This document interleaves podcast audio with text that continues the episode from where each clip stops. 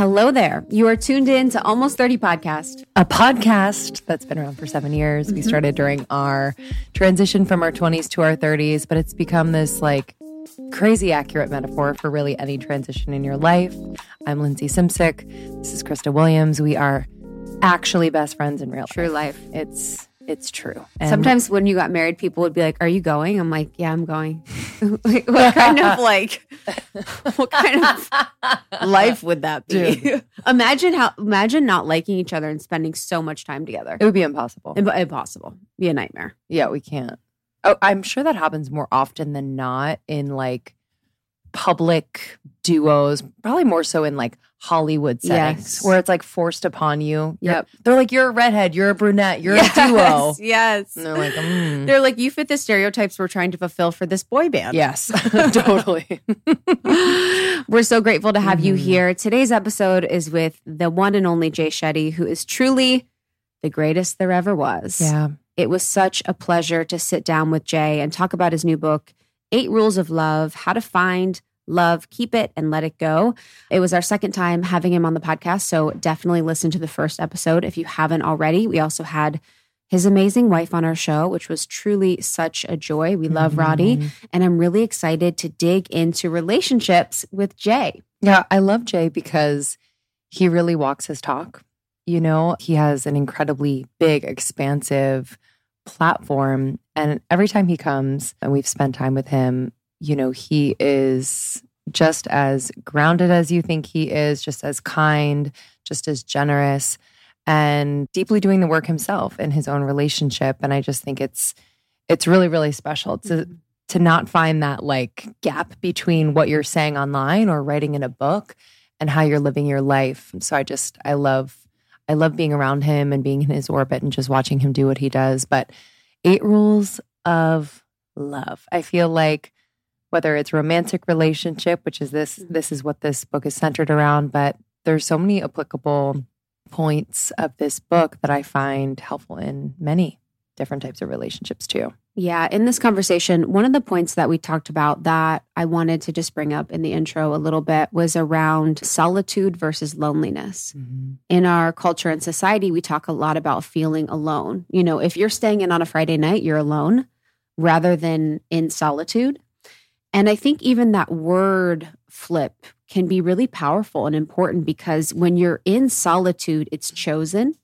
And when you're alone, it's almost chosen for you. Mm. And how can we really get our power back with spending more time in solitude, with spending more time by ourselves, with spending more time choosing to be Yeah. with ourselves? And I think so many of us feel very lonely. You know, there's a loneliness epidemic that's occurring in the world. We're more connected than ever, but we feel very lonely. So, how can we find moments in time where we're choosing to be with ourselves as the ultimate act of self care? Yeah. And in past relationships, whether romantic or friendship, or even sometimes with family, I've felt lonely not because there's no one around me, but because I haven't been being myself and or communicating how I feel or my desires. And that can feel incredibly lonely when you're not being seen, witnessed, connected to as who you really are. And so, yeah, I just wanted to echo that where you can be in a relationship and feel lonely. Mm-hmm. Yeah, as a Pisces, that's my MO in life is to share everything but feel like no one knows anything about me or not feel actually connected to people. And I had that realization maybe 2 years ago where I was like, "Oh, I'm always going to feel alone if I'm not showing people who I truly am. Mm. If I'm not able to be myself, if I'm not really saying how I feel, if I'm not also giving people access to all parts of me." And I think when I did my darkness retreat recently, that was one of the things I really thought about is how conditional I am with myself. You know, I only love myself if I'm successful. I only love myself if I look this way, if this is going this way in this relationship, or, you know, I'm perceived this way. And how can I really break down that conditionality? Because I'm always going to feel like I'm abandoning myself if there are rules to how I deserve to be loved, or Mm. there's a way in which if I only do these things is when I'm loved.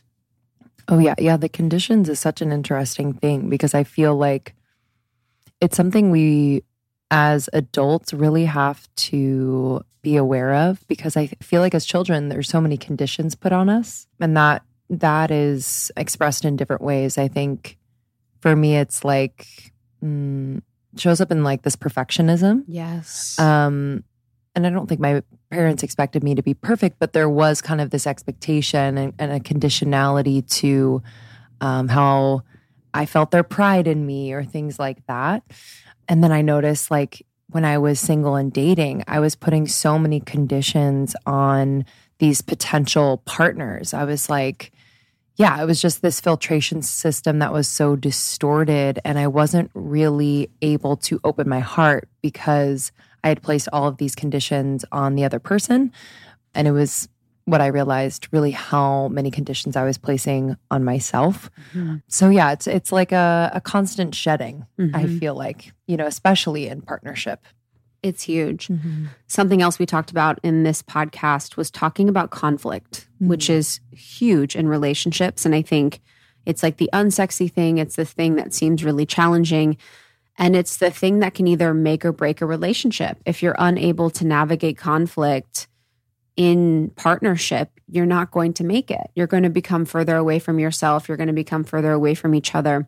So, we talked a lot about that, how important it is. And I think one of the strategies that Jay has talked about many times before that's really impactful and super simple that I think you and Sean use in your relationship is around having this argument be a shared goal or vision mm-hmm. so that you both win and that's even a negotiation strategy. Mm-hmm. So, how can we both be on the same page to look at this problem together and not be you versus me or me versus you? And I think even in friendship, that's really important. Yes. In a business, that's really important. How can we sort of pull this part? or this ickiness or this hardness off of all of us mm-hmm. and just sort of like set it on the table and be like, what's happening here? Mm-hmm. You want this, I want this you feel this way, I feel this way. How can we look at it objectively rather than identifying so much with it?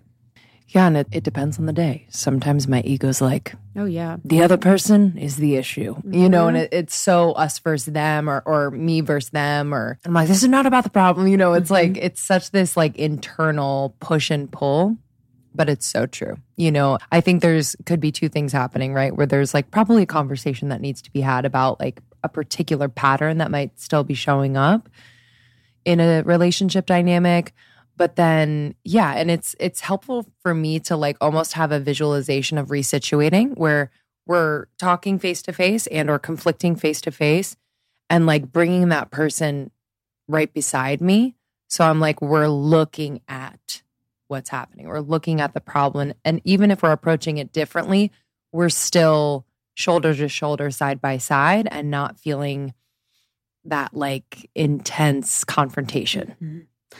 Yeah, I think we do that when we're having hard conversations walking mm-hmm. and being side yeah, by it's side. Very helpful. It's so helpful because there is an intensity of energy that's felt between people when you're sort of looking at each other or like facing each other directly. I think it's really beautiful and very intimate. It's like a primal. I, I think of dogs. If dogs yeah. are walking straight on towards yep. each other. Uh-huh. That's why a lot of times when dogs are walking on the sidewalk coming towards each other, they might have a reaction yes. because that's very confrontational. Miranda taught us that. Yes. Right. Mm-hmm. Mm-hmm. And then if they look away, it's like kind of nice. They calming like, signal. Yes. Mm-hmm.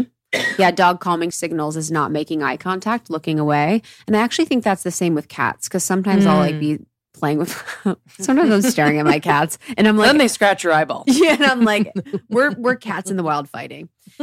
Anyways, there is so much beautiful information in this episode. I'm so grateful for Jay for coming into the studio again.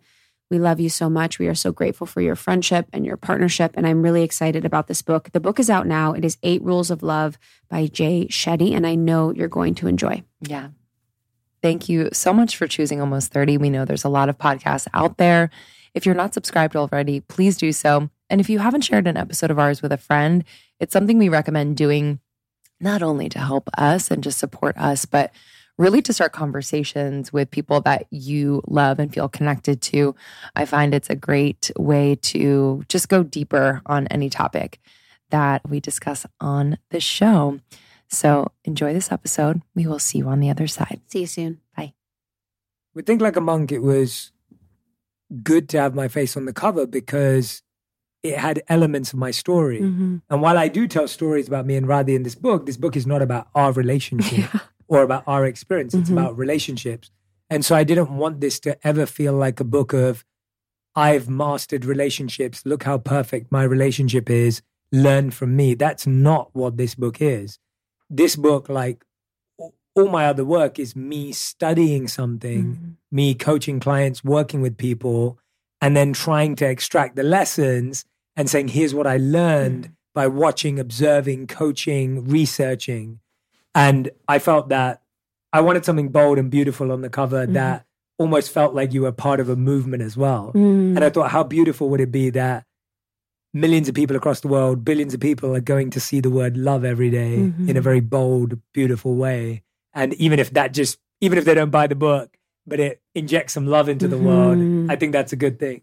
I was Yeah. curious about why a book on relationships and love. I mean, you could have done so many different things after, you know, your first book and then the second book of quotes, but why love and relationships? What could I have done? Tell me. I want to know. What should I have written about? Um, best hair, how to be, how to crush entrepreneurship. I feel like it makes sense, but you know, when I think about love and relationships, it's like a very kind of narrow focus when you usually are so broad. Your life, Yeah. you're a purpose coach. You could have done purpose. Yeah. So More I so. have no, and I, and I really appreciate that. And I think for me, I've always talked about how there are four important decisions you make in life, and this is something that I developed a few years ago. The first decision is how do you feel about yourself? That is one of the most important decisions you make every single day. When you look in the mirror, when you wake up, when you're talking to your partner, when you're talking to a friend, what do I f- feel about myself? Mm-hmm. The second most important question, or the second most important decision we make every day, or what we do is who we choose to give our love to Mm. and who we choose to receive love from. The third most important decision we make in life is what do we do for money and how do we make money? And the fourth most important decision we make in life is who do I serve and how do I serve? How do I Mm. contribute back to the world? And so I am working through writing a book on each Mm. decision. And after answering, Think Like a Monk answers the decision of how do I feel about myself. That's what it's dedicated to. I was just sitting down with so many friends, so many clients, so many people where their relationship was the cause of their greatest pain Mhm. and suffering. So I knew people who were incredible entrepreneurs, but their relationship was on the back burner and they didn't feel fulfilled. Or I knew people who were starting something cool up, but because they didn't have a partner, they didn't feel complete. Or I knew people who'd got divorced and broken up and they had a beautiful relationship with their kids, they had great friends, but they still felt inadequate because they weren't in a relationship. Mhm. And so I just saw relationship as like the core of so much human happiness. And when I interviewed Dr. Robert Waldinger, he talked about how this 75 year study at Harvard, he's the fourth professor to complete the study. I think he just told me it's now 85 years. They've been looking at humans and watching humans' lives for 85 years. And the number one thing that human happiness came down to was the quality of our relationships. And so I felt as someone who loves serving and supporting people, I couldn't avoid this topic. And I think I was drawn to it because of my own mistakes in the space, my own successes in the space, and looking at both those around me. Mm.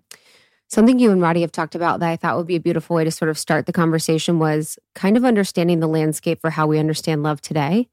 So I know you talked a lot about Bollywood culture and sort of like happily ever after. And I've been thinking a lot about that too, as far as the programming around relationships. You know, I remember my life was once you get married and have kids, it's like, bye. you know, there wasn't any other resources or support. And I, my parents separated and now I have so much compassion for them because I'm like, oh my gosh, like now I understand what it takes to build a healthy relationship. And Mm. it's not just happily ever after. So I'd love to talk a little bit about your upbringing, the Bollywood experience, and sort of where we are today as far as our understanding of love. Yeah. So for anyone who has never watched a Bollywood movie, Bollywood is like Hollywood on romantic steroids, right? So if you take a rom com and then you add music, dancing, More o- color. oh, more color, over dramatic stories of love and sacrifice and surrender, you get Bollywood.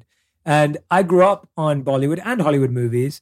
And to me, I loved rom coms growing up. Like I loved rom coms. And I think that's a big impact on my mom, like watching rom coms at, at home and, you know, us getting together and watching them and me wanting that kind of fairy tale love. And I can definitely admit openly that I wanted a fairy tale kind of love. I wanted a rom com kind of love mm-hmm.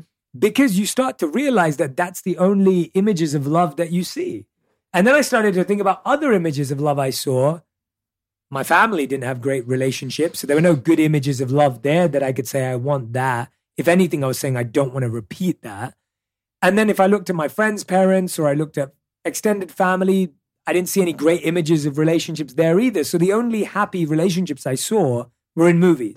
So then that became my image of that's a good love story. And I think I pursued that and chased that a lot, only to feel really disheartened every time because you couldn't recreate a movie in real life. It just wouldn't work. And so when I talk about my upbringing, I found a lot of habits that I didn't want to repeat in my own life. I saw a lot of things that I would never want to replicate. And I started almost making a mental note saying, I don't want to argue like that. I won't behave like that. I won't speak like that. Anything that I saw that was hurtful or hmm. damaging, I almost made a mental note saying, I don't want to be a part of that in my life. I don't want that to be my behavior. And then everything I saw in the movies, unfortunately, I wrote a list going, I want that. Yes, I want that. I want that. So I was like, I was getting 50% right and then I was getting 50% wrong. And, you know, you have to let life humble you. I think that's mm. what's so beautiful about this whole journey is that life shows you what reality is. And I think a lot of us are thinking, how do I get my relationship right? Or what did I get wrong? Or how do I find the right person? Or I just met the wrong person. And I don't think it's about right and wrong, it's about reality. And reality is right in the middle of right and wrong. And so if you just go, what is the reality of what I'm experiencing? What is the reality of what's possible? Reality is a much healthier metric than right or wrong. Yeah. And I think so, in addition to the media programming in Bollywood, there's also social media, Mm. and that can also portray a certain type of love. So, people nowadays are figuring out relationships from social media or looking at social media as kind of like the new TV. How do you think that impacts people and their relationships? And do you have any advice for how people should sort of navigate social media if they're looking for relationship advice or expanders? Yeah, wow, what a great question. And you're right, social media is the updated version of Yes. rom coms or Bollywood movies or whatever it may have been. So there's two sides to this. Everyone's allowed to share and show whatever they want to share and show of their own relationship. It's up to you to decipher and learn to create distinctions in what's reality and what's an image that you're mm-hmm. seeing. And I think I like to take that responsibility on myself because I don't think you can expect everyone in the world to change how they communicate. And at the same time, when you take that responsibility for yourself, now you're in a position of strength. And if you're someone who has real relationships and you're spending time connecting with real people, you will know that every couple argues. You will know that every couple goes to sleep sometimes not talking to each other. Mm-hmm. You will know that people wake up angry next to each other. You will know that people wake up the day after their wedding and have the worst argument they've mm-hmm. ever had. You know people who are about to get married and are fighting the day before they get married because of all the pressure and stress. If you have real friendships and real relationships, social media actually doesn't get as much of a hold on your mind as it could. Whereas I find that if we're not investing in real friendships and real relationships, and no one ever tells you, like, I've been really fortunate. I've always had friends that are older than me. Hmm. And I think that's been one of the biggest techniques of growth that I've life hacked is that I've always had friends who are older than me. And having friends who are older than you meant that they made mistakes before you. They were able to share their learnings with you. They were always ahead of you in life decisions so they could come back and share their notes. And so I had so many friends who would say to me, Hey, Jay, like, I got married for this reason. I think that didn't work out for me. Mm. Or, Hey, you know what? I think I rushed having kids. I wish I slowed that down. Or, you know, I wish me and my wife had that conversation up front. We should have talked about it then, not 10 years later. And so I was almost collecting all of these great pieces of insight. And then I was able to use their hindsight to help me. Mm. And so, again, if you have these real friendships and real relationships where you're vulnerable with each other and you talk about these Mm-hmm. things, you're not using social media as your frame of reference. You're looking at real life human experience as your frame of reference. In the same way as if I see a picture of Bali on Instagram, or I talk to my friend who just went to Bali, who's going to give me a better insight on what that experience was actually like? And I think if you have a friend who just went to Bali, that's who you'd go to. And that's why I think our relationships, our depth of connection, our vulnerability with our friends and the people we love saves you from using social media as a frame of reference. Mm, that is like the biggest facts. I want to talk about in the book, kind of moving from the dating period to relationships and then even breakups. So in the book, I really loved this part about solitude and solitude being the antidote to loneliness. I'd love to talk about that because most people will listen and they're like, um, those are the same thing. So how are they different? Yeah, it was Paul Tillich who talked about how there's a difference between being alone and being lonely. Mhm. And he talks about how, or being alone is like the strength of being alone, but loneliness is the weakness of being alone. Mm. And it's really interesting that in the English dictionary, we have two words for being alone one's alone and one's solitude, but we never use the word solitude. So we always say, Oh, I'm going to be alone tonight, right? We say, Oh, no, I'm just going to stay in and be alone tonight. Mm. Or if you were at school and lots of people didn't come to your party, you'd always be considered less popular. A loner. A loner, exactly. Yes. If you're the person at the lunch table who's Mhm. sitting alone, you're the loner. Mhm. If you turn up to a wedding and you don't have a plus one, it's like, oh, poor you. Like, Mhm. when are you going to get married? Like, when's your turn? yes, Right? Like, hundred that's the la- and of course, you know, and th- so that's the language. We've made being alone an enemy. We've made being lonely the enemy. And we all know this. This is common wisdom today that we can all feel surrounded by so many people and still feel disconnected. That's what we all experience pretty much every single day. So being alone doesn't mean being alone is not defined by your physical proximity to people. Being alone is defined by how well you understand yourself and how well others understand you. If you don't feel understood by your friends, you will feel alone. If you don't feel you understand yourself, you will feel lonely. Mm-hmm. So, solitude is a space you create to take the time to get to know yourself. And I know that sounds strange. It's like, what do you mean I need to get to know myself? Shouldn't I just know myself? Don't I just know myself? And I equate this to something I learned during my time as a monk. I was going to say this is monk vibes. yeah, it is. Monk, 100. vi- it is full on monk vibes, and the book starts with that because I do feel like the only reason I'm able to have a healthier relationship with Radhi today is because she's the only person in the world who's experienced me after living three years as a monk. Mm. So she's the only person I've been with after that experience, and anything that I'm trying to get right in my current relationship comes from what I learned during that time. And so there's this beautiful experience that I had where on my first day when I became a monk or monk school, that I see a 10 or 11 year old teaching like six year olds how to meditate Mm. or doing a class. And I'm wondering what's going on. And so I'm, you know, peeking and Mm. trying to figure it out. And then I go up to the teacher who's, you know, 10, 11 years old afterwards. And I'm like, what did you just teach them? And he said, Oh, that's their first day of school. And I was like, Amazing. What did you teach them? And he said, Well, what did you learn on your first day of school? And I was like, ABCs and one, two, three, maybe. Yeah. Like maybe. I don't I can't even remember. And he said, Well, I was teaching them how to breathe. And I was like, What do you mean you're teaching them how to breathe? Like we just breathe. And he said, Well, think about it. He said, The only thing that stays with you from the moment you're born Mm. to the moment you die is your breath. He goes, When you're happy, what changes? Your breath. Mhm. When you're sad, what changes? Your breath.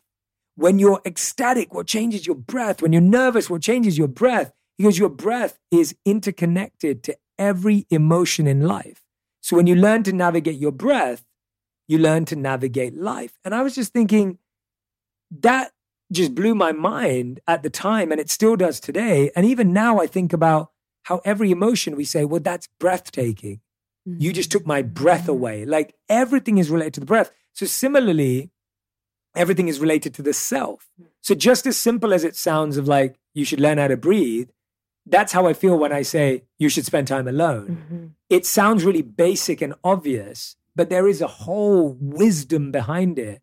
And the reason I say it is because when you get into a relationship and you don't know yourself, what ends up happening is 10 years later, you blame that person for taking away who you were.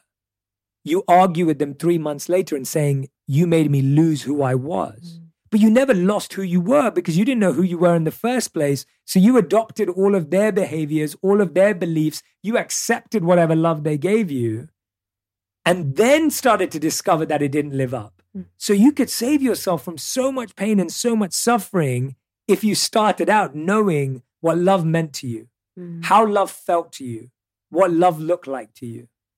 Yeah, I think so. I guess even going on that, like, how can people really think about that? Because I've thought about this a lot where I don't know how much people really understand what true love is. Like, Mm. unconditional love is so rare. And I'm even someone that I just did a darkness retreat last week and I oh, was so cool. It was so cool. It was very psychological. Um, but in it, I was like, do I know unconditional love? Like Mm. the love of the creator, yes, but still sometimes love feels conditional. So, how can people really figure out what love is for them and how love feels? Yeah, I break it down into three key areas and my and I recommend everyone defines love. I think what was beautiful about ancient traditions and when you look at the word, we only use one word to describe love. Um, Love.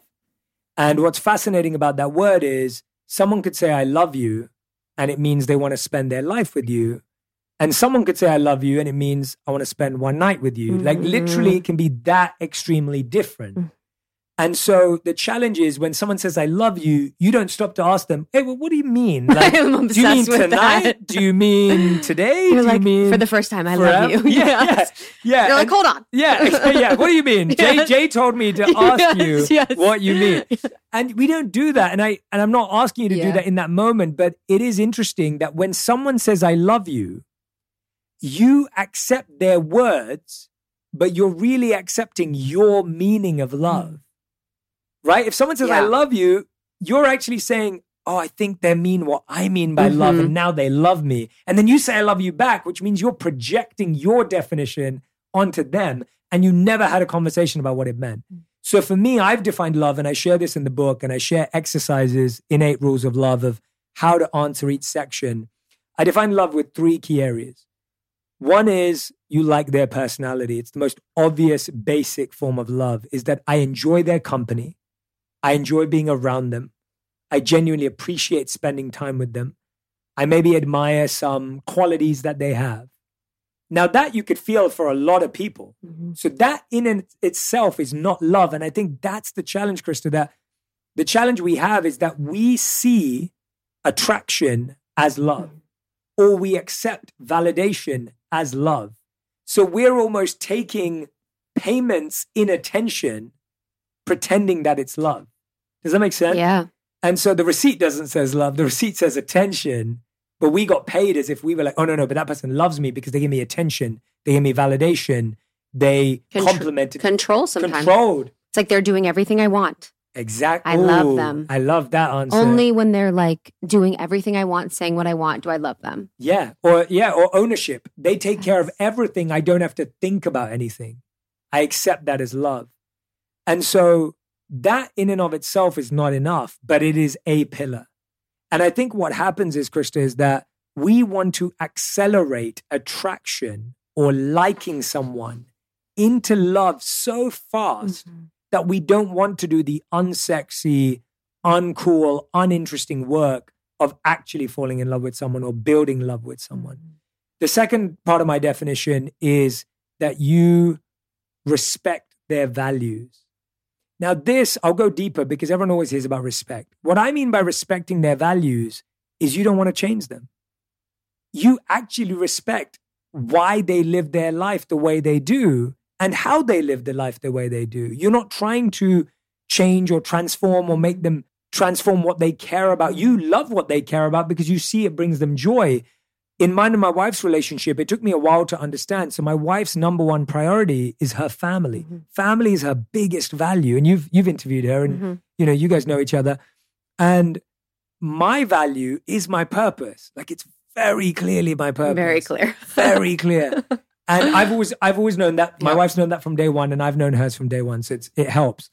But my wife has never tried to make my number one value family. And I've never tried to make her number one value purpose. It just won't work. Her family is her purpose. That's how she would see it. And I would see my work as my purpose. And so the point is that you have to respect each other's value in order to truly have love. And I find most people like someone's personality and they don't respect their values. So they're trying to change their values. They're like, I want your value to be me. Mhm. I want your value to be my family. I want your value to be travel. I want your value to be this. Like you're trying to control someone's values, not love.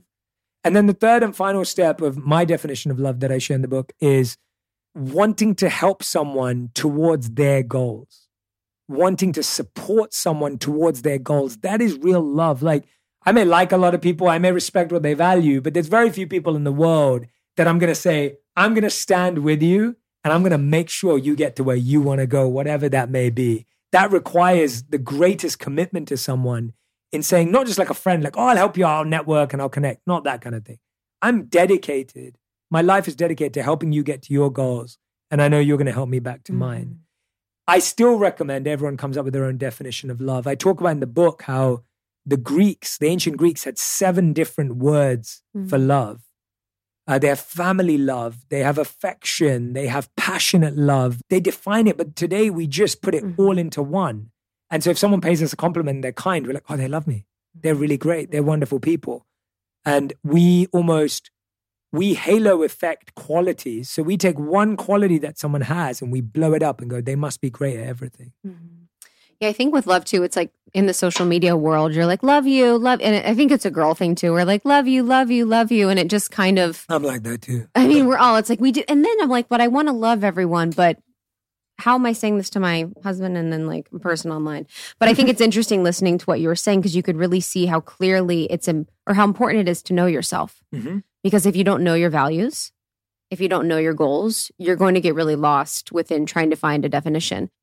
Taking supplements will never be the same after you try Cymbiotika.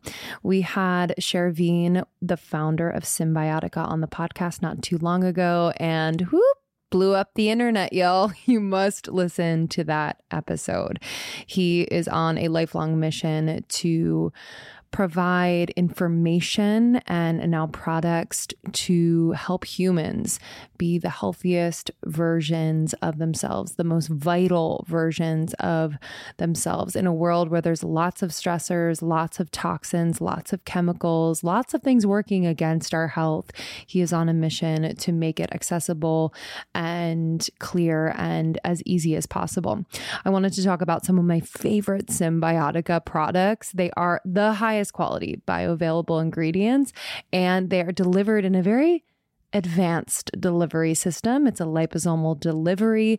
So I have uh, little packets that I take my supplements uh, through, and they are yummy, yummy, yummy little liquids uh, that I take throughout the day. I love Cymbiotika's liposomal magnesium L threonate. It was developed by a team of scientists at MIT. And it's been shown that magnesium levels um, are increased in the brain uh, by this type of magnesium. Magnesium is an essential mineral that is required for 80% of the body's metabolic functions. Not sure if you knew that. And 65% of adults in the US are deficient. It's pretty crazy. So I really love this formula for boosting my brain power, balancing my mood, calming my central nervous system, improving my memory. It's amazing and tastes so delish. Uh, the vitamin C is one of my faves. I take it every single morning along with my smoothie that has collagen in it. Vitamin C and collagen work beautifully together. It's a powerful antioxidant that plays a key role in immune system function, collagen production, and healthy aging. Um, it is a yummy, yummy, yummy citrus flavor. It's like an orange. It just packs a punch. It's so yummy. Um, I also really love their D3K2 CoQ10 formula. Uh, it, c- contains the highest quality plant based materials essential for activating over 3,000 genes associated with longevity. Most of us are deficient in D3. It's critical for regulating the absorption of calcium and phosphorus, two minerals that play a key role in the strength and density of our teeth and skeletal systems. So, this is really, really important that you are getting proper levels of this in your uh, routine, in your diet, in your supplement routine. Um, I would highly recommend creating a custom bundle subscription from uh, Cymbiotika. This makes it like a no brainer. You don't even have to think about replacing. It comes at your preferred cadence, whether it's one month, every two months, every three months. Um, and I'm excited for you because by bundling, you can get up to 30% off. Plus, you can use our code almost30 when you go to cymbiotika.com. Use the code almost30 at checkout for 15% off your your first purchase. This is an addition to custom bundle discounts, so people can get 45% off. This is like, don't even think about it. Okay. You must, you must, you must go to cymbiotika.com, C Y M B I O T I K A.com. Use the code almost 30 at checkout for 15% off your first purchase. And again, when you create your custom bundle, which I have and I love, I don't even have to think about it, uh, you can get up to 30% off additionally. Enjoy. Did you know that 99% of our molecules are water? That's why I am a water snob. That's why the quality, the kind of water that you drink can have an enormous influence on the quality of your life. And I'm really excited to introduce you to Analemma. Krista and I have been using this around the office and in our homes every single day when we drink our filtered water. It is basically a crystal wand. The crystal is filled with mother water. And the mother water takes about a year to create. It transforms regular water into a supercharged, full spectrum, coherent state. Uh, it's pretty fascinating. And all you have to do is swirl the Analemma wand through the water. Uh, so generally, I will swirl for about 30 seconds or so, maybe more if it's a bigger glass of water. But those same H2O molecules that you poured into the glass, they start forming a liquid crystalline structure. They start linking together and behaving harmonically. And through that unique process, water becomes empowered, energized, and alive. And this is going into your body, this is going into your cells. It is powering most systems in your body. Hydration is incredibly important, but if you are not hydrating with water, that has this liquid crystalline structure, uh, you risk a bit of chaos uh, in the systems. And they've done many a study on this uh, high level study. I will summarize. They did on human ATP levels. ATP um, is basically uh, the energy currency of the cell, and ATP went up like exponentially uh, in the group that used Analemma over the group that was the placebo control group. It indicated that consuming Analemma water for 60 days significantly increased blood ATP levels in humans, which is just wow. So wow. Uh, so I'm excited for you to try Analemma. For our listeners, you can go to coherent water.com and use the code almost30 for 15% off. I know if you're sitting there, you're like, I'm going to stir my water with a wand. Yes, it works. We've been using it for over three months now. I've noticed an increase in my energy, better digestion, and I'm excited because according to many, many, many a double blind study, uh, and they're continuing to do studies at Analemma. The biological age is reduced. okay, I'm about it. Go to coherent water.com and use the code almost 30 for 15% off Analemma. I'm excited for you.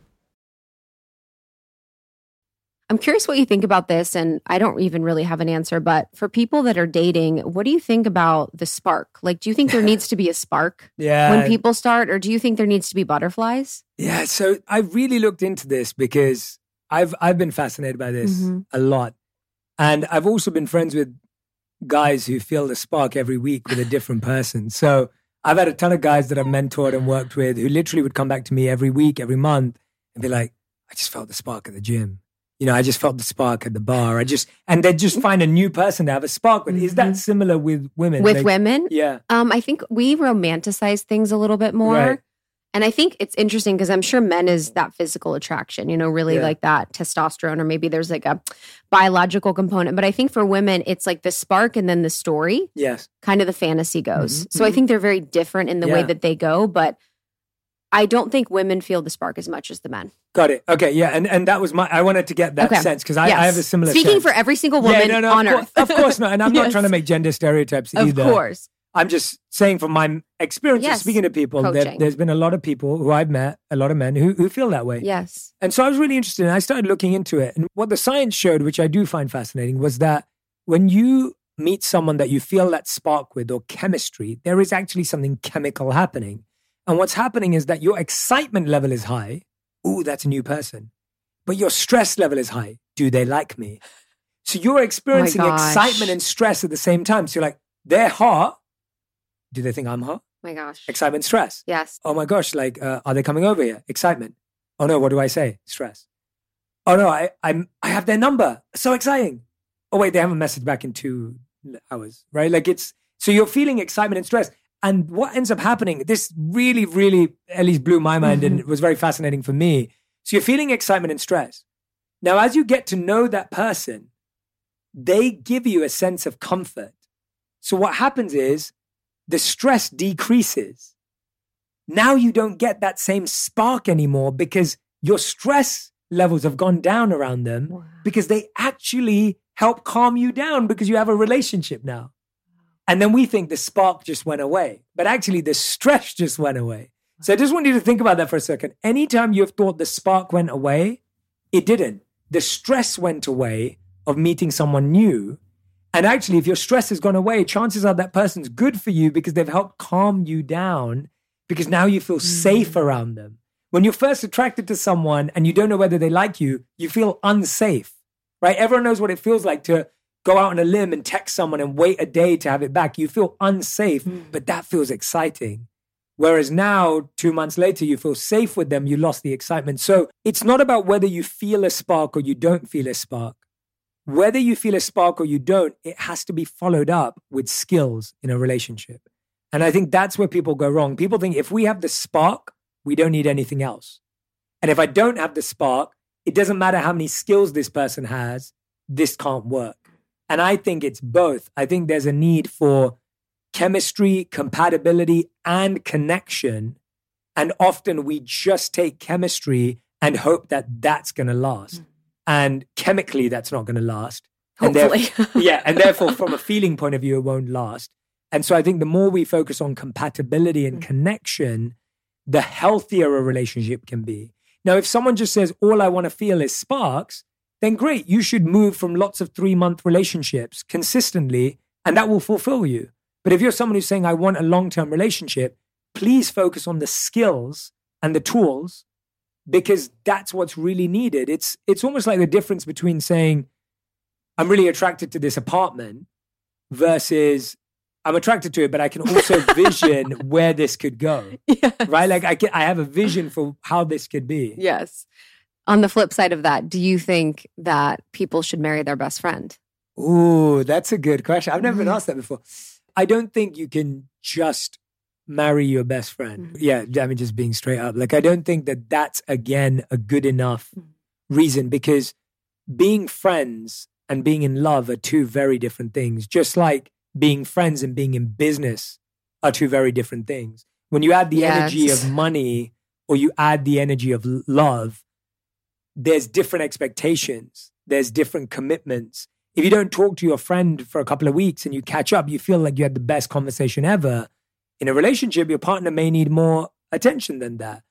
In your friendship, you may be more forgiving because at the end of the day, you don't have to wake up next to that person every single day and sleep next to them every night. When you're in a relationship, you're seeing that person all the time. It's different expectations.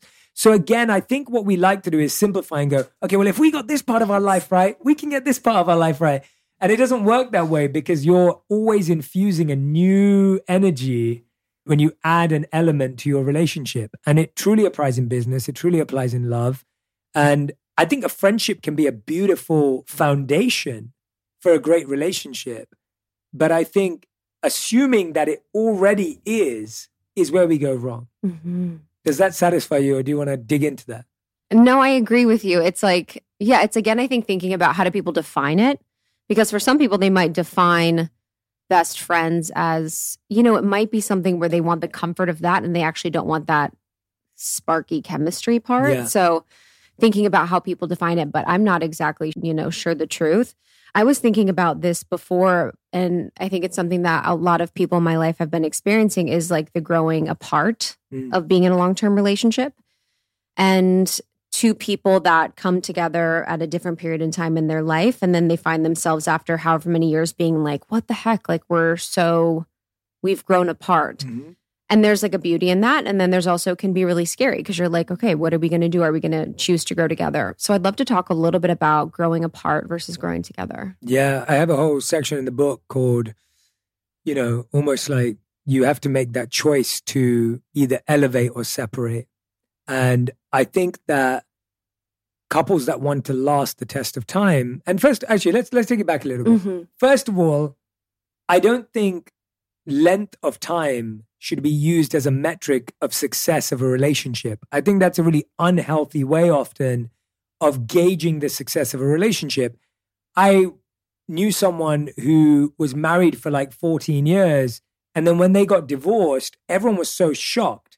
But anyone who knew them closely knew that they were struggling for 10 years already. And so, really, it was a four year relationship, 10 years of pain.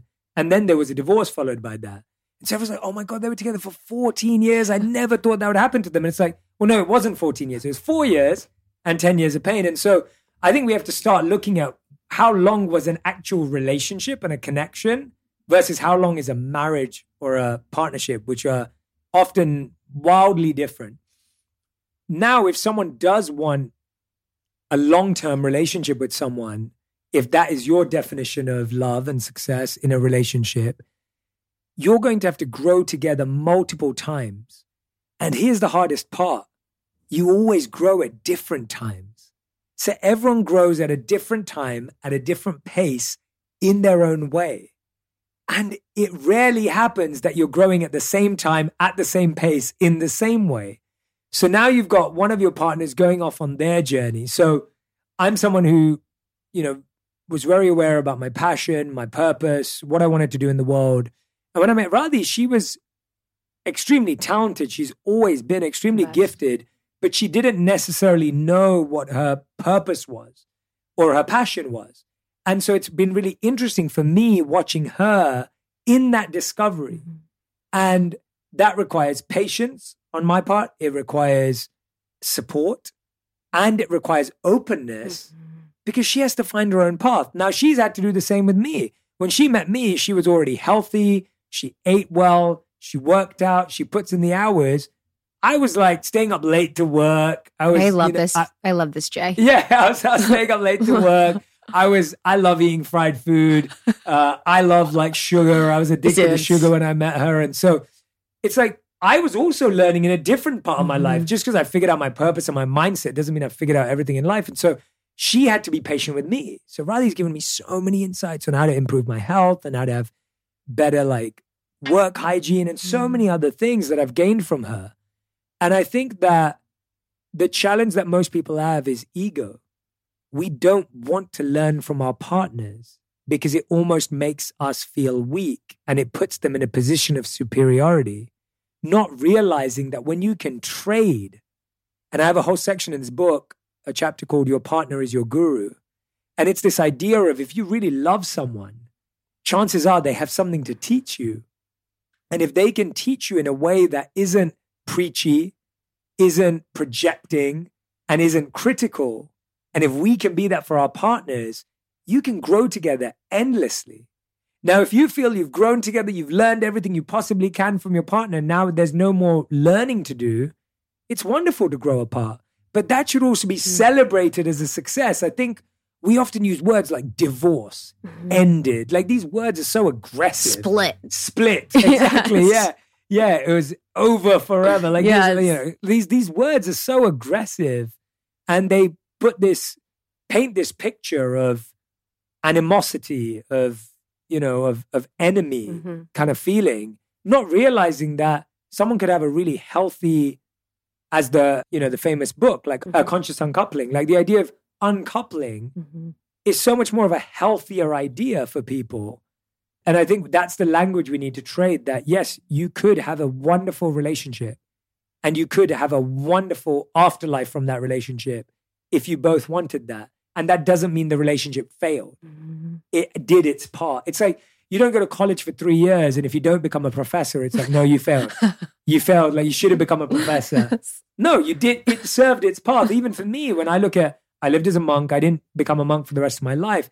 It served its purpose, and I think relationships have to be seen in that way of like, did it serve its purpose? And if it's done, it's done.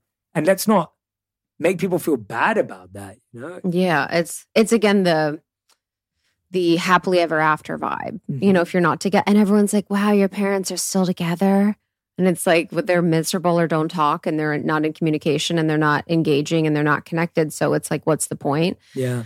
But it's it was interesting, like just watching you and Radhi. It's so beautiful because it's like when you're talking to one another, you are listening to each other as if you are the guru. Mm. And there's an openness to being taught by each other that I feel like sometimes can get lost in relationships. And I don't know if it's because there is a point, and the book is, it could be Conscious Loving by Gay Mhm. Hendricks, or it could be Getting the Love You Want. But it talks about how you sort of make the person your parents. hmm hmm And then you kind of project all the pain. So I'm wondering if that's what happens with folks where they are making the person their parent. And then when you're telling them what to do, you're like, no, mom or dad. you know what I mean? Yeah.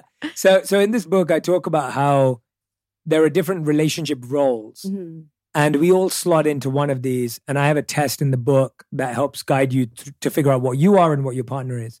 And so these are the three roles. Everyone who's listening, you can figure out which one you're in, and if and when you get the book, you can do the test to make sure of it.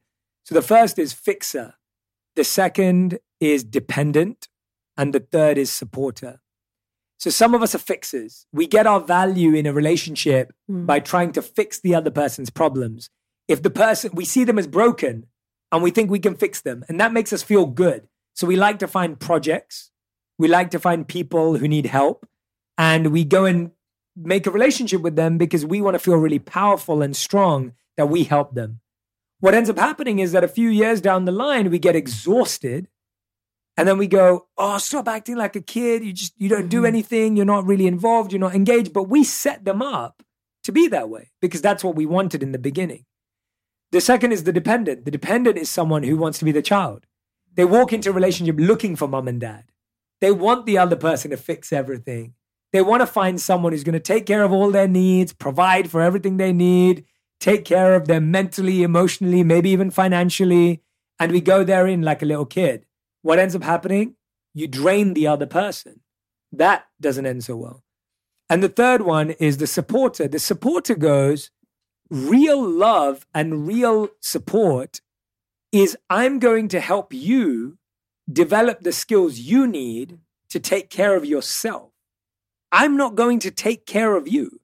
What is care? Is care me saying to you, I'm going to take care of you? Or is real care, I'm going to help you learn the skills to take care of Mm. yourself? That's real love. That's real care. Like, I believe in you so much that I want you to have the tools and skills, and I'm going to help you. I'm going to guide you. I'm going to introduce you to things, whatever you need, so that you feel safe, whether I'm here or not.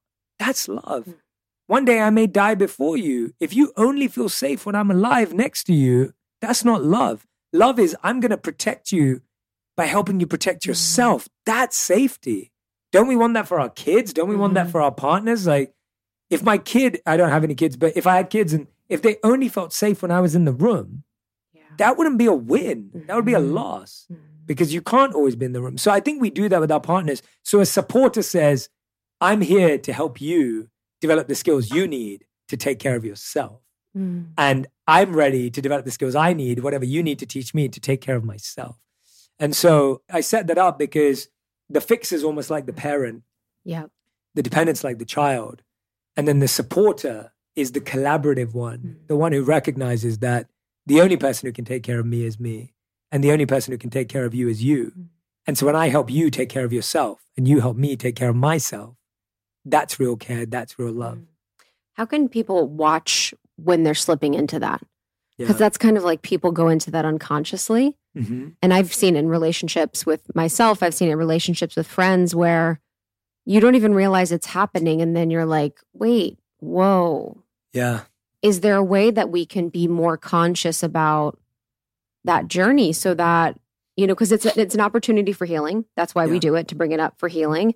So it's important that it comes up and you could even work through it together. But how can we work with that energy? Yeah, so I think the first step and the reason why I put it in the book is is this level of awareness, like even knowing. Yeah. So I'm a classic fixer. I, I have that Mm. natural ability whenever anyone's working in coaching or Yeah. like it's it's a natural element of wanting to help people that way. So I'm a classic fixer. Mm-hmm. And for so many years in so many relationships, I tried to solve all of my partner's problems, whoever I was with. I was just trying to fix their problems. And I wanted to be the knight in shining armor. And I wanted to be the savior. And I wanted to be that person, only to realize they were never satisfied, no matter how much of a savior I was, because there was always more saving to do. And they never really fully sh- saw me as a knight in shining armor because now you think you're a knight in shining armor, but literally you're a person with a stretcher, right? Like it's like you want to be you want to be this idolized version of a savior, but really you're just in the emergency room every day, and now there's no knight in shining armor, right? You just you're like a person who's bad at their job in the in the medical department, and so what ended up happening was having tested it out, and I think people can relate to that, and I, mm-hmm. that's my experience. I realized that being a fixer didn't set me, the other person, or the relationship up for success. It set us up for failure. So, how do you become vigilant of it, which is your question? The way you become vigilant of it is when someone asks for help. Mm. What's the first thing you say back? If your partner asks for help and you go, Oh, I'll take care of that, don't worry. Yeah. And we do that at the start of relationships because we again think, Oh, they're going to think I'm so nice and they're going to think I'm so likable. As opposed to that saying, it's different if someone says, Oh, can you grab some milk when I'm when you're out? And you go, No, I'm not going to do that. You should do it. like it's not that kind of thing. But like a good example is when me and Radhi first started dating. Like Radhi would always ask me, and this this is going to annoy so many people, but I promise you, it's it, it works. Uh, would always say to me, like, "How do you feel I look in this?" And I would always be honest with her. But one of my favorite responses after I'd be honest with her is, "How do you feel you look in this?" Mhm. And and she'd always be like, "No, you just tell me. Like, do I look good or not?" And I'm like, "I think you look beautiful, but I want to know how you feel you look in this." And when we'd be out picking furniture for our apartment or whatever it may be, we'd look at the piece of furniture and she'd be like, "Oh no, you just decide." I'd be like, "No, what do you think? Like, what's your mm. taste?" And so what I find is that when your partner is trying to outsource something to you, you may feel like doing it for them makes you more likable, but actually you're setting themselves and yourself up for always having to answer that question. And when you rather say, well, well, what are your thoughts? Like, I want to know what you really care about. I want to know what you believe in. You actually are strengthening their inner voice. So, one way to be vigilant is when you're asked for to solve a problem, first take a second on becoming the fixer. If you're a classic dependent and you want someone else to solve your problems, that can be a lot harder because you already don't feel you have the confidence to fix anything. So, actually, it can be really hard when you feel like the dependent. The anxiety is really hard being independent because you want the other person to deal with it. And now, if they're not dealing with it, you don't feel strong enough. What I'd say is that anyone who feels weak or has that self doubt, it comes from not a lack of belief or a lack of quality. It comes from a lack of ability. And abilities can be trained and learned. And I always say this to people if something makes you nervous, if something makes you unconfident, if something makes you scared, you can't just believe in yourself. Mm. And I think a lot of people talk about self belief, Mhm. and really it's about self respect. And self respect comes from doing hard things. And so if you're dealing with something that you don't feel you're good at, go and try and get decent at it. Go and take a course, get a coach, get a mentor. Go out there and read a book about it. Listen to this podcast, right? Like when you're when you're searching for the answer, all of a sudden your skill starts to develop and now the problem starts to feel easier to solve. And so as a dependent, especially if you're single, start solving problems yourself. And guess what? You're going to feel so much self-respect. And now your self-doubt goes away at the root. And so those are two ways to be vigilant. Mm-hmm. And there's mm-hmm. plenty more that I explain Yeah, I love those examples. So I was talking to our community before you came, and um, this is something that comes up quite a bit with women. And I think a lot of our community are people that identify as women. And they're finding that in the dating world or out in their relationships that they're growing, you know, perceived to be growing more than their male partner, yeah. and that there's a discrepancy between the growth rates. And I'm curious about how much you're seeing that trend where women are deeply interested in personal growth, self development, all of these things. And there, for me, is a part of that that's self hate led mm-hmm. and actually not self love. But then there is that moment where they're doing a lot more work personally than the men. Are you seeing that as a trend? And what would you suggest? Yeah. And I love the distinction you just made about the reason we work on ourselves mm-hmm. too. Like it's it's almost like and again, I know we're both not making broad generalizations, we're trying to yeah. base on what we've experienced if society has set up women to doubt themselves, yes. society has set up men to pretend they're strong. And they're both opposite sides of the same coin. So men feel they have to be the protector, the savior, the provider. To have the answers. To have the answers. And so they're trying so hard to present that facade that they don't want to be vulnerable and they don't want to do the work because if you have to show you have to do work, that means you're not done. And they're scared that if I show a woman I need to do work, then maybe she won't respect me and love me because isn't that what they want? And regardless of gender, whatever you mm-hmm. identify as, I think we all feel this about anyone. You may be with someone and think they're with me. It's a corporate example, but it's it's true. I was I was working with a CEO recently, CEO of an extremely successful company, you know, very highly regarded, achieved so much in the world. And I've been working with him on his mental health. And we're seeing a lot of progress. So I said to him, at your next offsite, I said to him, I want you to tell your team the journey you've been on with your mental health. That's all I want you to do. Just share with them this journey that we've been on together, just with your direct team, not the whole company or some press article, just the people you work with daily, your C suite, the C level. And he said to me, he said, Jay, I don't think I can do that. And I said, why? He said, because they see me as the strong one. Mm-hmm. He said, they see me as the powerful one. They see me as the one who has it all together. If I tell them that, they won't see me that way. And I said to him, I said, what's more powerful than you sharing your truth? What's more strong or courageous than you being honest with them about what you've been through? Isn't that what real strength is. But the challenge is that, and so transferring that experience mm-hmm. into relationships, a lot of people are feeling, well, if I show them that I'm vulnerable, aren't they with me because I'm all so- I'm all sorted, right? And so I think that's the issue. And then, of course, the other way around, it's like, oh well, I'm working on myself. I'm showing that I'm building myself up, but then I'm scared, and my self doubt will actually push a good person away, right? So if we have this conversation with the genders that we were talking about, if women are feeling, oh no, but if I doubt myself too much, he'll run away. Mm-hmm. And then he's thinking, well, if I show her that I doubt myself, then she'll run away. And so we're we're at this mm-hmm. like tension. And I think that requires that's why the tools in the book of like why actually if both people, regardless of gender, regardless of identification, if both people have compassion for each other, have empathy for each other, understand that this is another imperfect human that's where we go beyond gender and beyond expectation and beyond all of this and actually can deal with each other. But that only comes when you've gone through your own work of when you've seen the deepest, darkest parts of your own soul, you're comfortable when someone's exploring theirs. Hmm. But if you haven't done that, it's very uncomfortable to watch someone else. Mm-hmm. The other thing I'd say is if you feel you're growing at a faster rate than your partner, that should result in more compassion, more empathy, and more patience. That's actually a result of more work. The result of more work is not more judgment, more critique, and more spotting of weaknesses. That is not. And I think that's the challenge sometimes in in early spiritual circles or early self development or personal mm. growth. You start thinking that, oh, I can see everything clearly and I can see all these faults. And now we start to critique. I've worked with so many couples where men and women have come to me and said, My wife criticizes me daily.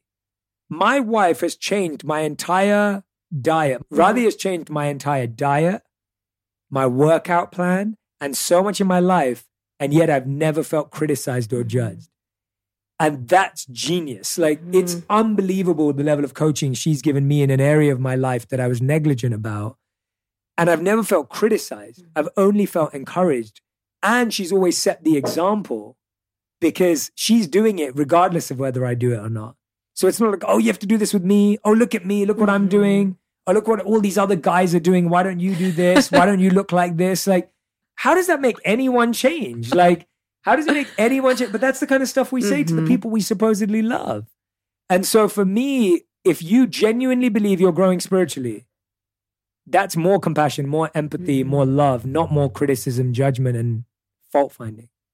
If you find yourself in your single season, if you're someone who is not in a relationship, I would love to have a little chat. So, I was single for about seven years. And during that time, I resisted it so much. For about half that time, I was like, get me out of this. I was trying to find the one. I was serial dating. I was just desperately trying to find my person. And about halfway through, I realized that this season was really here for me. And I had to choose it in order to make it as powerful as it really wanted to be in my life. So I embraced this in between and went through an initiation that, you know, in coming out the other side, not only did I find my person, which wasn't the ultimate goal, but I did. And I now find myself in such a healthy relationship. And I know it's because I took that time during my single season to come back to myself.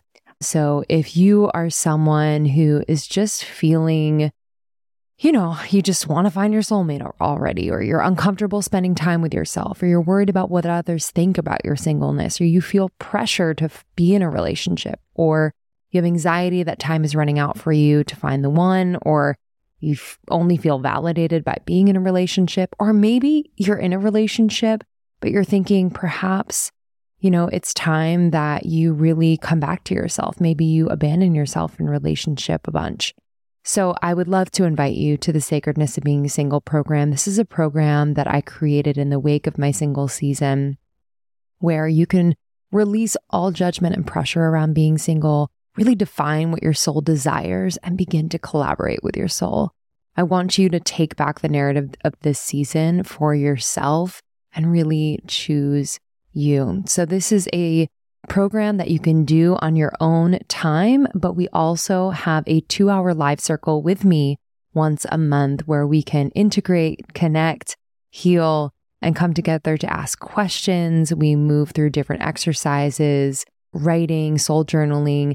I also do sound medicine. It's really uh, a very unique experience every single time that we gather in circle. So if you're interested in the Sacredness of Being Single program, please, please go to sacrednessofbeingsingle.com to learn more. I cannot wait for you to discover what's possible during the season. And I am so honored to help guide you on that path.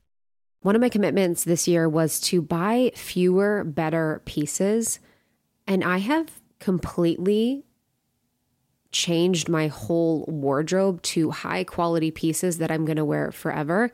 And I've felt so much better in my body, in my clothes, out with people. It's really, really increased my confidence in a major way. And it's also made me feel much more like an adult. And it's also really helped establish this foundation of like beautiful fashion that I'm really, really excited about, that I feel really proud in. So, my fit right now is these kind of baggy jeans that I'll wear every day that get washed maybe once a month. And then this really beautiful oversized sweater from Jenni Kayne that I love so much. It's their oversized cotton pullover. I'll like tuck it in the front. It's like a cream, super, super soft. And I wear it most days of the week. It looks good on Zoom calls. It looks good out. I can throw a jacket or a leather jacket over it. It's just incredible. It is so, so, so soft. And then on my feet, my favorite thing is the oiled leather mule. I have them in natural and it's this like light creamy color that just peeks out the bottom of my jeans that I can wear with a bunch of different pieces. That's perfect for work or perfect for meetings, perfect for anything. It's kind of like the updated ballet flat, much cooler, made in Italy really, really nice and really, really comfortable. It's like a wardrobe staple. So I really, really love Jenni Kayne. They are a beautiful, like California style brand that has really gorgeous pieces that are to last you for ever. They have really beautiful home items, but I love to get their sweaters and mix and match with really cozy, comfortable things. Their shoes are also my favorite. I've had a bunch for a lot of different seasons. And if you're looking to invest in high quality pieces that are going to last you forever, that are going to uplevel your wardrobe, but also be comfortable, because that's where I'm at right now, is comfort is key. I highly suggest Jenni Kayne. I buy Jenni Kayne products for friends because it's a really beautiful gift. And I think with our code, it's going to help you to uplevel your wardrobe and feel really good about what you're wearing. I love the oversized cotton pullover, which is gorgeous. Just tuck it in any pants. You're going to look chic and amazing. I love the oiled leather mules. I get them in natural. You can see them on my Instagram. I'm posting them all the time. So I'm excited for you guys to try out Jenni Kayne if you've never experienced the quality, the beauty, the grace, the elegance, the richness, the chicness. It's truly, truly incredible. So you can go to jennikayne.com slash almost 30 and get 15% off with promo code almost 30. So jennikayne.com slash almost 30 and use code almost 30 for 15% off. And Jenni is J E N N I K A Y N E. That's J E N N I K A Y N E dot com slash almost 30 and use code almost 30 and get yourself a really beautiful piece that's going to last you forever, make you feel up leveled, make you feel chic, and look really good. And then send me a little picture. I want to see us all in our Jenni Kayne pieces so we can just live our best, most glorious, and chic lives together in Jenni Kayne. JenniKayne.com slash almost 30. Use code almost 30 for 15% off. Okay, this is my new favorite fact that you're going to be telling all of your friends, and it is that the drugs that were taken previously in the 50s to manage period cramps were tested exclusively on men. Y'all, the drugs that were created for period cramps were invented in the 1950s and were tested exclusively on men. It is wild that there has not been more innovation when it comes to periods. But Delune, a company that sponsors the show that I love, is changing that with dietitian formulated solutions that relieve our symptoms while actually supporting cycle health. You know that almost 30, we are so about knowing and understanding and loving your body. We've done a lot of episodes on our cycles and understanding the various beautiful phases of a woman's cycle because our cycles affect every aspect of our wellness period pain, mood, sleep, skin, metabolism, energy, and more. So I'm someone that had incredibly heavy periods for a while when I had my IUD before I got it taken out. And it was really, really miserable. I literally had to take over the counter painkillers and it just never really worked. But I loved that I found Delune because it supported me in my PMS and period symptoms all month long while relieving cramps and PMS. So with Delune, you don't have to miss out on life because 92% of their customers had relief and they are nutritional solutions that are dietitian formulated to work with your cycle health, not against it. So they create these really beautiful, effective, drug-free supplements for period cramps, PMS, and optimal cycle health. So you can really get the relief you need naturally and start feeling like your best self. They're super high potency, they're fast acting, they're supplements for period cramps, PMS, and optimal cycle cycle health. You can get 23% off your first order of full cycle hormonal support by Delune with code almost 30 at cyclehealth.com slash almost 30. So you can go get 23% off your first order of full cycle hormonal support with Delune with code almost 30 at cyclehealth.com slash almost 30. That's cyclehealth, C-Y-C-L-E-H-E-A lth.com slash almost 30 and get 23% off your order plus free shipping with code almost 30 and support your natural, beautiful, healthy, happy cycle and body today. Yeah, that's what I'll see oftentimes where it's like, I'm becoming more spiritual. I'm doing the work. And then the focus becomes everyone else is not. you know, it's like, then you turn to everyone, you're like, and I just realized that my mom's a narcissist and they're codependent and all these things. And then they turn and label everyone with everything. It's just, it's kind of heartbreaking because you're like, okay, that's again, you know, not the point. It's kind of like part of the path. Yeah, and hey, I'm compassionate to that person too. Going back to this whole conversation, like the reason why I'm compassionate to the person that labels is because we're doing that for our own security in the beginning. Yeah. So when you can finally see and you're like, okay, n- and I'm not pointing at you for real, but Yes, like, you, Tommy. narcissist, like whatever, like when you start labeling people, really you're doing it to show yourself, I am learning, I know, I'm understanding. So I also have compassion for that because in the beginning, you have to protect yourself. Mhm. It's like when someone first makes a big shift in their life, they have to cut other people out Mhm. and they have to look at the difference and be very black and white because they don't know how to do it otherwise, right? If they don't cut that group of friends out, they won't be able to stop drinking. If they don't cut that group of friends out, they won't be able to disconnect from Instagram or whatever it may be. And that's an early stage of change. So we don't want to be, we don't want to hate on them either because we understand it. But I think when you are that person, you want to be aware of it so that you mm-hmm. don't push people away. Yeah. It's like, how is it leading you to more separation? Yeah. You know what I mean? It's like, let's be mindful of like what, again, it's always coming back. What is more separation? What is Yeah. more separation? In the book, it talks a little bit about purpose too, like Yeah. purpose as it relates to love and relationship. So, what is that correlation? Because I think sometimes people think about them separately. Yes. Yeah. Before we dive into that, I wanted to touch on one more nuance. Yes. Because you've the questions you've asked have been so great. And I'm like, I want to make sure that we touch Yes. on that.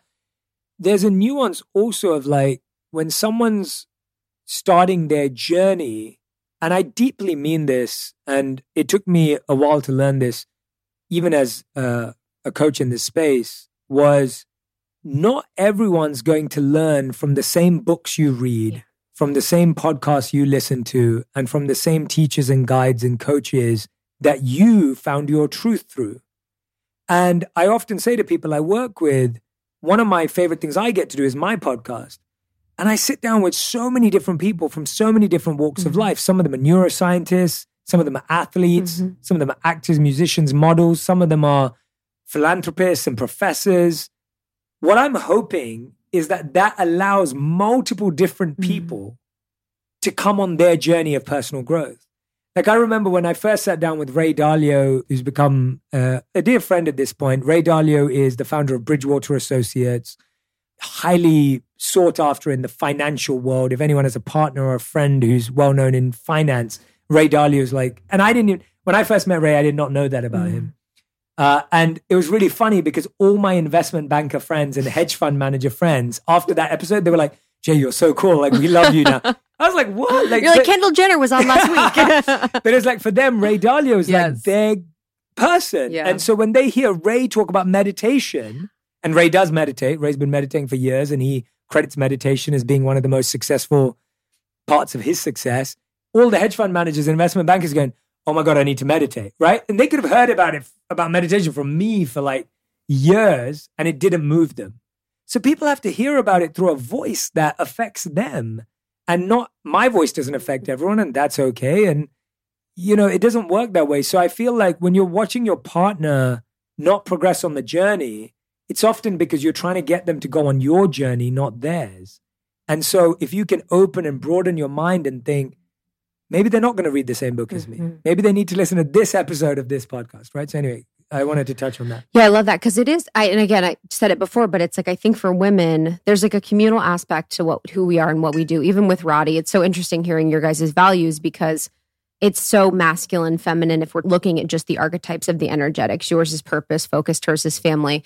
But it's like for women, we're like, okay, we're doing this thing. Come on, everybody, join us, join us in this thing. But again, there's that moment, and I think a lot of women are going through this where it's almost like personal growth, self development, work fatigue Mm, because we've just been inundated with so much of it. And I just also want to be mindful like, how much is this personal growth work or information supporting you and loving yourself more? yeah. And that's the period of it. You know, this needs to support you in a depth of love for yourself and acceptance that goes beyond really being concerned about what everyone else is doing. Yeah.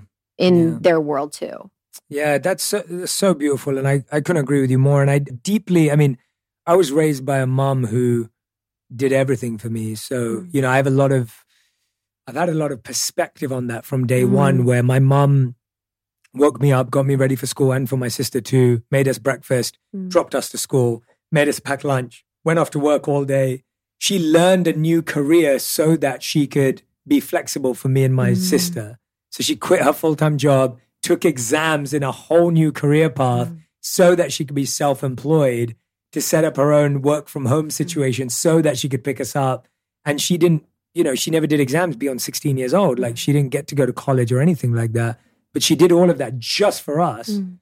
And then she'd pick us up from school, make dinner for us, help us with our homework, and then we'd go to bed. And so I saw like Superwoman. Mhm. And at the same time, I saw someone who, you know, didn't have enough time to love herself or didn't have enough time to do things for herself. And that pains me now looking back because obviously, as an eight year old, as a 12 year old, there's very little understanding you have of the full picture or You're what like, Mom, what's your self care? Yeah, exactly. I wish, I Yes. wish, I wish. And, and I do it now as much as I can, of course. But at that time, I didn't have that. And I look at that and I'm like, wow, my mom gave everything for me and my sister to be set up. And I know that I'm fueled by that love. And I know that the love I try to give out in the world is my mom's love that she filled me up with. Like, you know, the book, she's one third of the dedication of this book because she literally taught me how to love endlessly. And so when I look at the pressure that she had and the fact that she never made time for herself and she did set me up, I really feel that, and we'll go back to your purpose question afterwards, and it's Mm. kind of linked to this, but I do feel that the point of all of this work is to lead you to being happier, healthier, and more healed. And the path to being happier, healthier, and more healed is not beautiful in the external sense. It's difficult. And so just because your life looks tough or difficult, it doesn't mean you're on the wrong path. Chances are you're on the right path. But I think what you brought up, Krista, which I love, is that there's a spirit of self love that kind of underpins all of it. And really, that comes from self forgiveness and grace. And that is a cultivation in and of itself. And so, actually, what I would say, based on your thoughts, which I, I appreciate and I agree with, most people's self development work should actually be aimed at developing self forgiveness and grace, because that becomes a path to all of this. Because, hey, whether you want to learn how to meditate or whether you want to work out more or whether you want to eat healthy or whatever you want to do, I promise you, self forgiveness mm-hmm. and grace are going to be a part of the process because you're going to miss a day at the gym. You're going to miss eating that healthy meal. You're going to not want to meditate for 3 days in a row. And the skill that helps you with all of that is self forgiveness and grace. And so I encourage you all to make your personal growth journey about self forgiveness and grace Mhm. to, to assist what you said. Which I, Instead which I of think. changing who you are. Correct. Yeah. I think that's the goal, you know, for a lot of people is how can I change who I am? How can I make myself different instead of accepting where you're at? Yeah, the purpose piece on relationships and purpose. Yeah, the reason why I bring it up is kind of related to this. And it's the idea that Albert Einstein once said if you want to be happy, like focus on a goal, Mm-hmm. not a person or a thing. Yeah. And it's like the idea that I think a lot of people make people their purpose. And when I've worked with people, especially people who've been in relationships for a long time, maybe your partner was the entrepreneur, so you sacrificed your journey to help them. Maybe your partner was the breadwinner, so you put everything you cared about aside and went all in for them. That's fine for a bit. But when someone's done that for 10, 20, 30 years, what I found is a lot of people come out in their 50s and then feel like they didn't achieve their potential. So I've seen people who potentially look happily married or in relationships for 10, 20, 30 years. And then one person comes out and says, We worked for your dreams, not mine Mm-hmm. and now they feel misled. And so what I do in the book is I create a scenario based support system regardless of your financial position or where you are to help you make sense of how do we decide, how do we consciously make an effort to decide how we both help each other focus on our purpose of where we're at. And again, it's a consciousness thing. What happened in these relationships that I'm talking about is the person who was the breadwinner, they assumed their partner should help them and they never talked about it. And so what ended up happening 30 years later, they hate each other. Well, one of them hates the other one for saying, You took me away from my purpose. And they're like, No, I didn't take you away. I was just taking care of the family and you were helping me. And so it ends up being this awkward thing where it's like, we just never talked about mm-hmm. it. And so I feel like when you have a healthy conversation and you're like, well, I think, you know, if you can give me 12 months to experiment, could you hold it down for 12 months? Okay, we experiment. Okay, I got something. Can you do this? And I think having that conversation up front just saves you so much stress and hassle. And I think we avoid that conversation because we want to be the supportive partner. We want to be the partner who sacrifices everything because look, I look how much I love you. And I think that just misleads us and the other person. So I would encourage you all to make the pursuit of purpose a healthy pursuit in your life. And I call it a pursuit rather than finding your purpose because the pressure of finding your purpose again stops you from loving yourself because you're like, I don't have it. I don't know what it is. I don't have it. I don't know what it is. And all I'm saying is, hey, just have stuff you care about and don't let go of it. That's all I'm saying. Have something you care about and you don't let go of it. It could be something as simple as going for a coffee with your friend every week. It could be as simple as helping out at a homeless shelter or a soup kitchen. It could be as simple as working on your creative pursuits of art or sport or hmm. whatever it may be. But just don't give it up because you think now you have to grow out of it. And I think that's in the book, I really give step by step focuses on how, no matter what your situation is, how you both don't have to sacrifice, but there's a way of figuring it out. Yeah, that's huge. I think also, too, it's what I found during that, and I've learned this over time, just even watching my parents or other relationships. So much can be remedied or supported by talking about it. You know, even with a lot of the, a lot of my women friends are the breadwinners. Like, I think almost more than half now are breadwinners. And it's like there's a dynamic, there's a power play happening within the relationship where they're the breadwinners. You know, the husband or partner or boyfriend might not be. And so there's this like power struggle, but there's not an actual conversation of like, hey, if I'm making more money, what's your contribution? Or how are we going to work with this energy? How are you feeling about, you know, there's so much can be remedied by communication. It's so wild. Yeah. And I guess that's why we've always had communication, communication, Mhm. communication. But but the challenge is that we want to talk about how people behave or their actions, but we don't want to talk about our intentions. Yes. So we'd rather talk about like you did that wrong. Mhm. You should be doing this, or I expected this from you, rather than this is what I'm feeling, this is what I'm thinking. How are you thinking about it? And that's because we're scared that if we say it out loud, the other person doesn't have the humility to hear it. We're scared that if I tell my partner, hey, I'm the breadwinner, I really need your support, that they don't have the humility or the lack of ego to say, yeah, I think you're right. That's what we should do. Mhm. And that's why what we have to realize is it doesn't have to be about winning and losing. The reason why ego gets involved is because we want to win. And the way I see it in relationships is if I win and you lose, we both lose because we both are on the same team. And if you win and I lose, then we both lose because we're on the same team. So we have two choices. We either win together or we lose together. Mm-hmm. There's no third option. Whereas we think there's a third option of I won and you lost. You both lost. And so my encouragement is in a relationship, if you're genuinely committed to working it out with someone, first of all, bring up conversation in a non confrontational, non aggressive way. Talk about things when they're not heated. We wait till things are heated to say how we really feel rather than doing it when it's cool and just saying, hey, you know, like I'll often ask Radhi, I'll be like, and this is when we're not uh, not having a fight or not in a disagreement. I'll say, is this going? Is this relationship going in the direction you want it to go? But that relation, that question has to be asked in a safe space Mhm. because what I don't want her to think is Jay thinks it's going in the wrong direction, Mhm. which is not what I'm saying. I'm asking a question because if we're both going to be in this, I want to know if it's going in the direction you want. And I want it to go in a certain direction. And then I want a safe space to say, hey, you know what? It's not quite going in the direction I Mhm. want. Here's why. But it's like it needs to be a safe space where I don't feel that person's going to destroy me for raising a concern.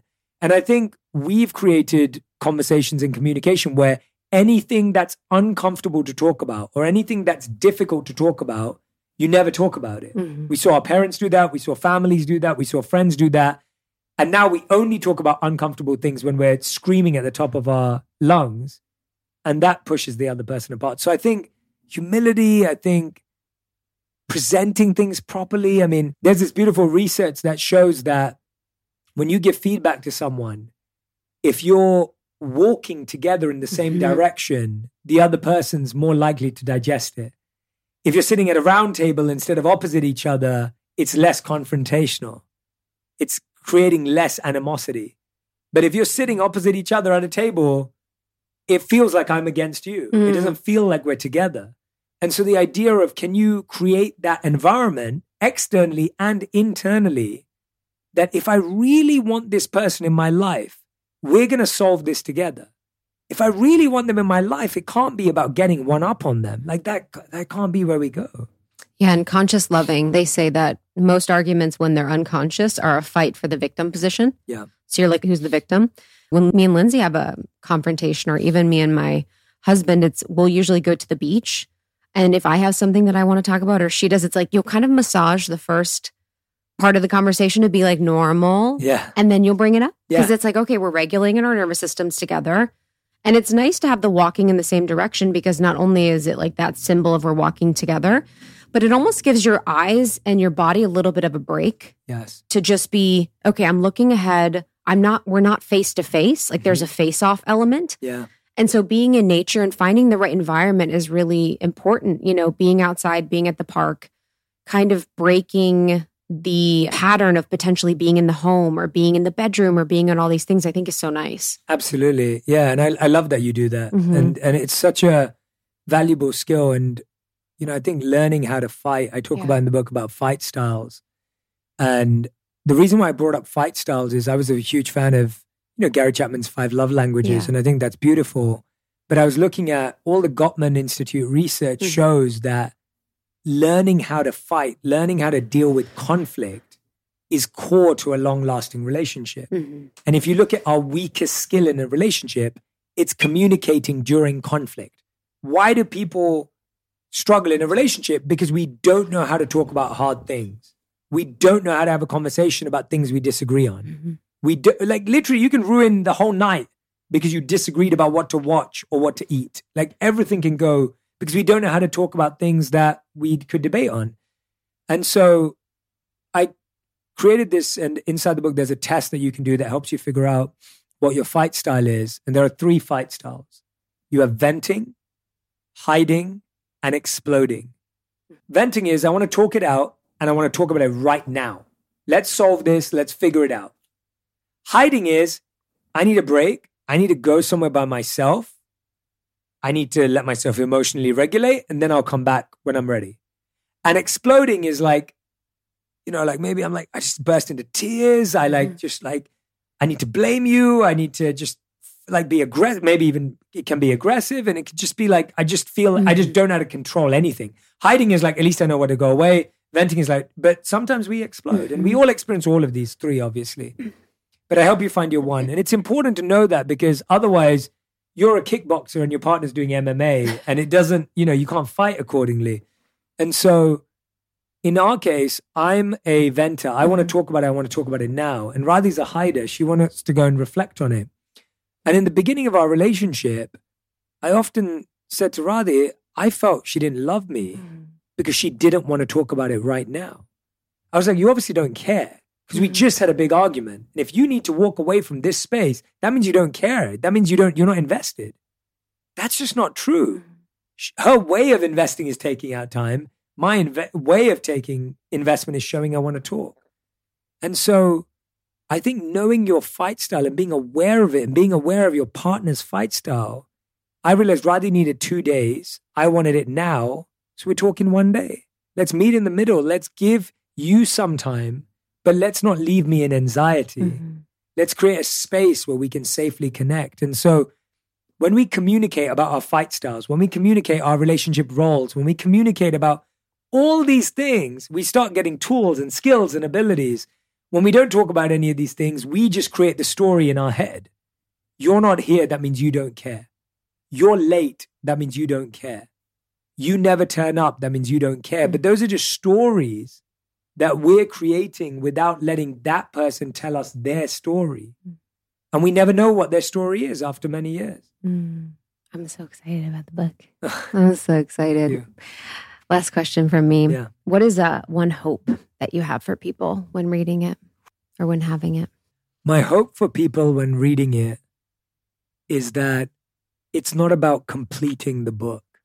It's not about finishing a book. I think a lot of people today, it's like, I can finish a book. I completed a book. I listened to it. What?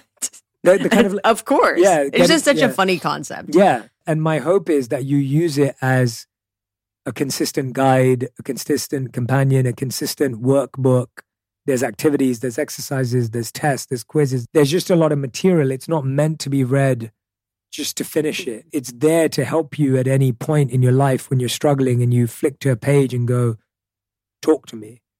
I want people to have a slower, longer, deeper love. Mm-hmm. And so I hope that your process of moving through the book is slower, longer, and deeper mm. because that will lead to that type of love. Mm. So grateful you're here. This Uh, was so much Kristen. fun. This was beautiful. You asked me so many, you're such a brilliant interviewer. Oh, You asked me so many questions I haven't yet talked about, haven't been asked. I really hope everyone who's been listening, like, I really hope this serves you. I, I want you mm. to have a beautiful love story in your life. I want you to have the most fulfilling, powerful, abundant love in your life.